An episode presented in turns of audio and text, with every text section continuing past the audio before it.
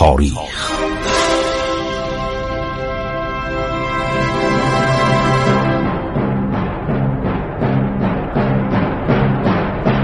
کاری از گروه جوان و اندیشه رادیو جوان.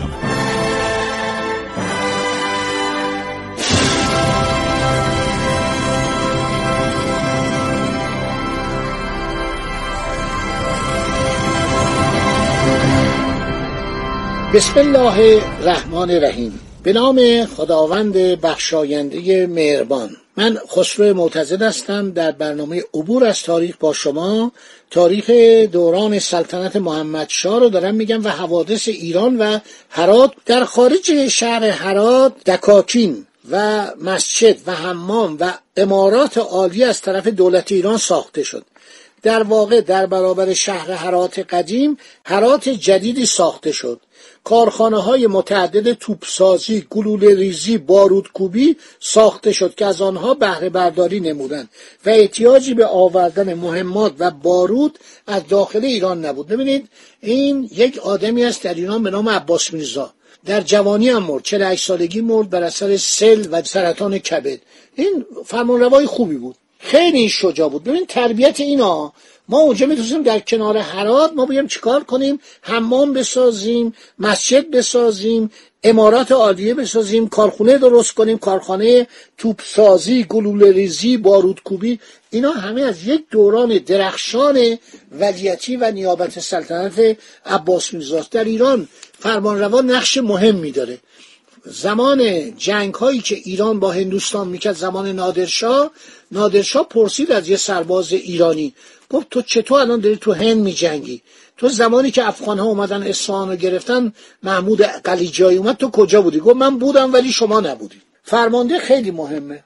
خب وقتی ایران معاصره رو قوی می‌کنه کم کم معیشت بر محصوران شهر تنگ شده و به سطوح آمدن. از داخل شهر فرار کرده خود را خلاص نموده و بیرون می آمدن بزرگان و اکابر شهر هرات بر کامران میرزا حالا میگو کامران شاه سخت گرفته وی را به صلح برمیانگیختند. با ارسال پیک و نامه از حضور شاهنشاه استدعای رفع محاصره و موافقت در انجام صلح را طلب می‌کردند. سردار محمد عمر خان از سرداران افغان با سپاه خود به قوای ایران تسلیم شد. شاهزادگان افغانی با یار محمد خان وزیر کامران میرزا پرخاش کرده تسلیم وی را خواستار شدند. تقاضا کردند که یکی از سرداران اردوی ایران روانه شهر هرات شود تا گفتگوی صلح در میان آید. از طرف محمد شاه یکی از محترمین ایران به نام حاج عبدالمحمد محلاتی روانه هرات شد. پس از ملاقات و مذاکره مقرر گردید که کامران میرزا شخصا در اردوی محمدشاه حاضر شود. ولی به قول صاحب روزت و صفا نویسنده تاریخ دوره قاجاریه جلد دهم صفحه 237 کامران میرزا عزم حضور اعلا کرده مستعد آمدن به اردوی معلا گردید یعنی اردوی عالی. از خارج شهر ارباب قرض او را من از آمدن و امن به خودداری کردند انگلیسی ها پشت این مسئله بودند چون برای محمد شاه روشن شد که گوش کامران از سخنان ارباب قرض آکنده است لذا حکم یورش داده شد. توپخانه ایران با کوبیدن حصار و باروهای قلعه هرات راه دخول به شهر را باز کرد و نیروهای ایران از نقاط مختلف شروع به حمله کردند. در این حمله از قوای طرفین عده زیادی کشته شد. متاسفانه از جمله کسانی که در این حمله هدف گلوله قرار گرفت جنرال پروسکه لهستانی بود. این افسر لهستانی بود. در قشون ایران مهندس بود. کارهای سنگرسازی و استحکامات با این بود. خیلی آدم شجاعی بود. کشته میشه بیچاره. جنگ به شدت جریان داشت و برج و باروهای قلعه و جدار حصار ویران شد. ساکنین شهر به جان آمده. فریاد و فقان زنان و مردان به آسمان می‌رسید. احتمال قطعی سقوط شهر و تسلیم داده می‌شد که یار محمد خان افغانی وزیر و پیشکار کامران میرزا به بالای حصار آمد تقاضای صلح کرد.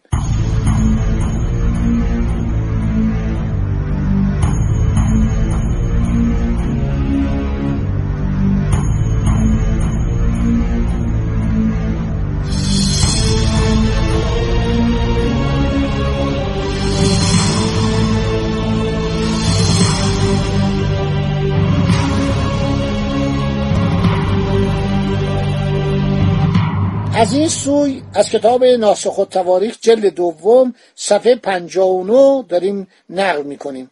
از این سوی در شب پانزدهم رمضان یار محمد خان افغانی وقتی که لشکر در جوش و جنگ و گشادن توپ و تفنگ بود بر فراز برج آمده فریاد برداشت که این لشکر دست از جنگ باز دارید. بامدادان یک تن قدم به شهر در نهد و ما را از قبل اعلی حضرت محمد شاه پادشاه ایران امان دهد تا بر سر خط فرمان گذاریم و طریق حضرت بسپاریم. این سخن گوشزد پادشاه شد. اینو ناسخ و تواریخ میگه. فرمان رفت تا سپاه دو روز دست از جنگ بداشت. بر حسب حکم عزیزخان سرهنگ که این هنگام در حضرت شاهنشاه سردار کل اساکر منصوره است در اون زمان افسر بوده صاحب منصب به درون حراد رفت.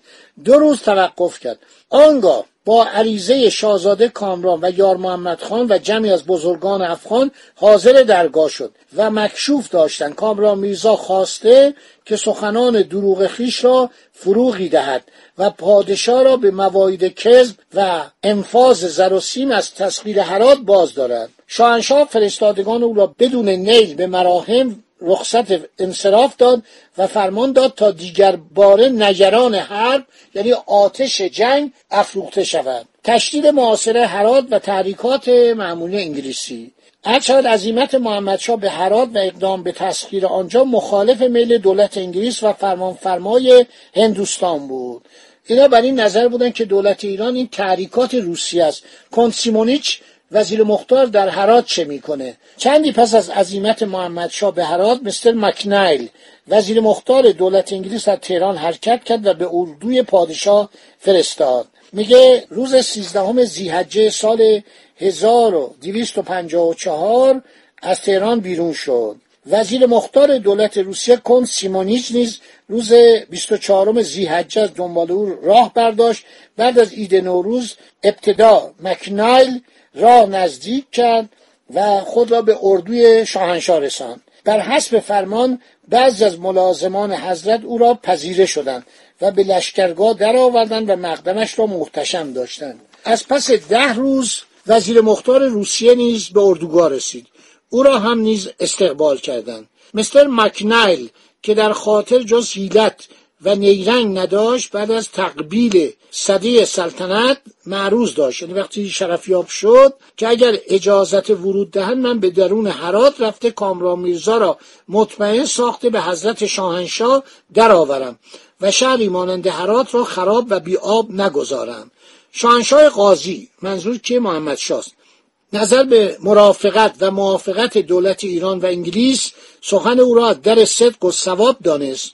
رخصت فرمود تا به آن بلده در رفته کامران را دیدار کنند و بی تخریب ابنیه و تدمیر سکنه. اینا رو ناسخ و تواریخ نوشته. که بدون که شهر خراب بشه و مردم کشته بشن آتش فتنه فرو نشانده شود. مکنیل به درون شهر هرات رفت و با خود اندیشید که هنوز هرات مفتو نشده است و کار مقاتلت و مبارزت به پایان نرفته است. توجه می‌کنید؟ بعد نوشته که هنوز که هیچ خبری نشده فرمانگزاران کابل و قندهار و سایر شهرها فرمانپذیر شاهنشاه ایران شدند و گردن به زیر حکومت کارداران ایران نهادند. اگر قلعه هرات از میانه برخیزد و حدود مملکت ایران به عراضی هندوستان برچسبد بیتوالی یعنی بدون درنگ مردم هندوستان پناهنده دولت ایران شوند و کارپردازان انگلیس را از میان خود دفتند اما گمان مکنایل بر خطا بود زیرا که با اتحاد دولت ایران و انگلیس در سالهای دراز چون حسن جوار اتفاق میافتاد مردم هند در انقیاد با دولت انگلستان بر زیادت می شدن. اینو صاحب ناسخ و تواریخ تاریخ قاجاری نوشته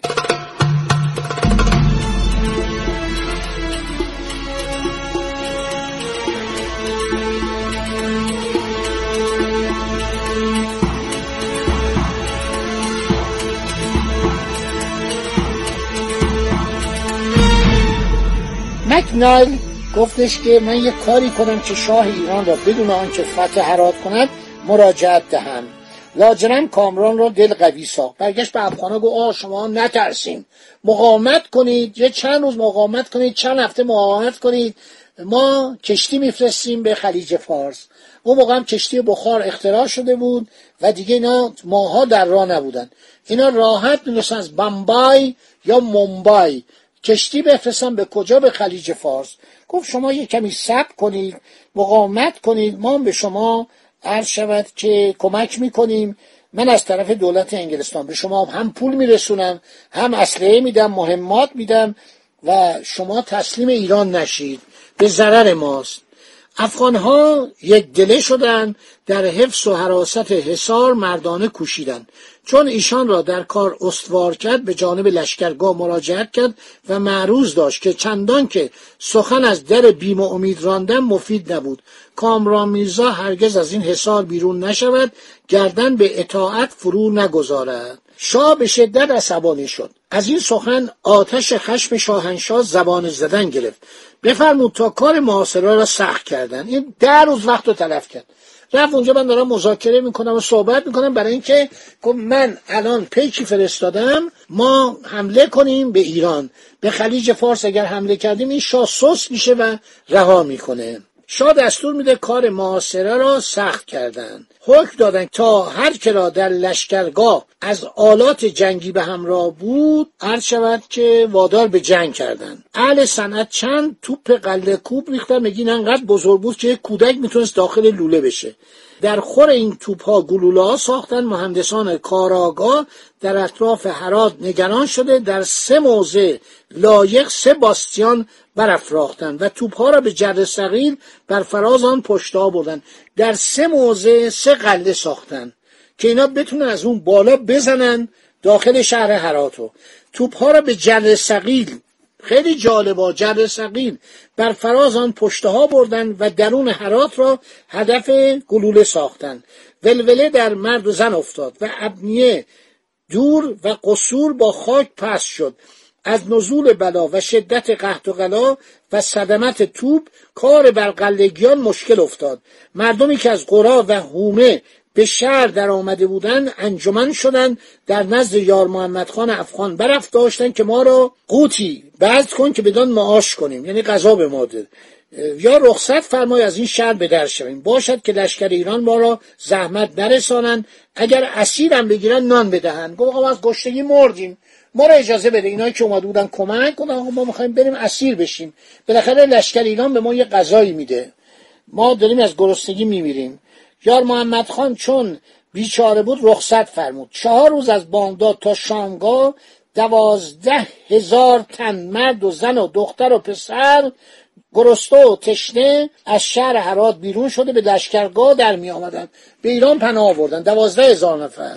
شاهنشاه بخشایش آورد و بفرمود چند روز از مطبخ خاص خیش همگان را نان و خورش دادند و سلب و پوشش اطاع کردند. بهشون لباس داد. ببین ایرانی نبود قتل آن کنه چنگیز نبود تیمور نبود که ایرانی ها رو بگیره بکشه. به اینا غذا میدن. میگن آقا شما گرسنه بیا اینجا. آب خوردن هست غذا هست خورش نان همه چی ما به شما میدیم. بر حسب فرمان نشیمن آن جماعت را معین کرده. یعنی گفتن شما برید استان خراسان سرزمین خراسان ما یه جایی میدیم اونجا زندگی کنید. اینا چند نفر بودن؟ دوازده هزار مرد و زن افغانی بودن. در صفحات قبل گفته شد که بر حسب تقاضای کامران و عمرای افغانی یکی از بزرگان ایران حاج محمد محلاتی وارد حرات شد. مکنیل صاحب وزیر مختار دولت انگلیس چون این بدانست در نهایی یک تن از مردم خود را به شهر فرستاد پیام داد که هرگز از شهر بیرون نشوید. روزی چند استوار باشید و این کار به کام شما خواهم کرد. خدا نگهدار شما. امیدوارم که خوش و خورم باشید و این برنامه رو گوش داده باشید. این تاریخ این مملکت. هر ایرانی با تاریخ خودشو بدون این ایرانی عزیز این ایرانی با شرف این مرد و زن پیر و برنا باید تاریخ این مملکت رو بدونن ببینن چه بر سر ما اومده که برای آینده همیشه تدبیر کنیم. خدا نگهدار شما باد.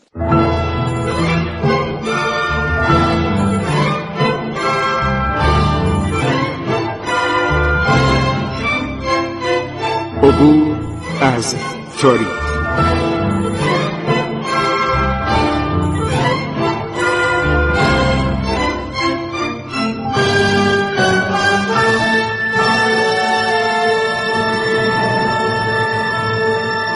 ایران با شکوه. سرگذشت ایران ما به روایت خسرو معتزد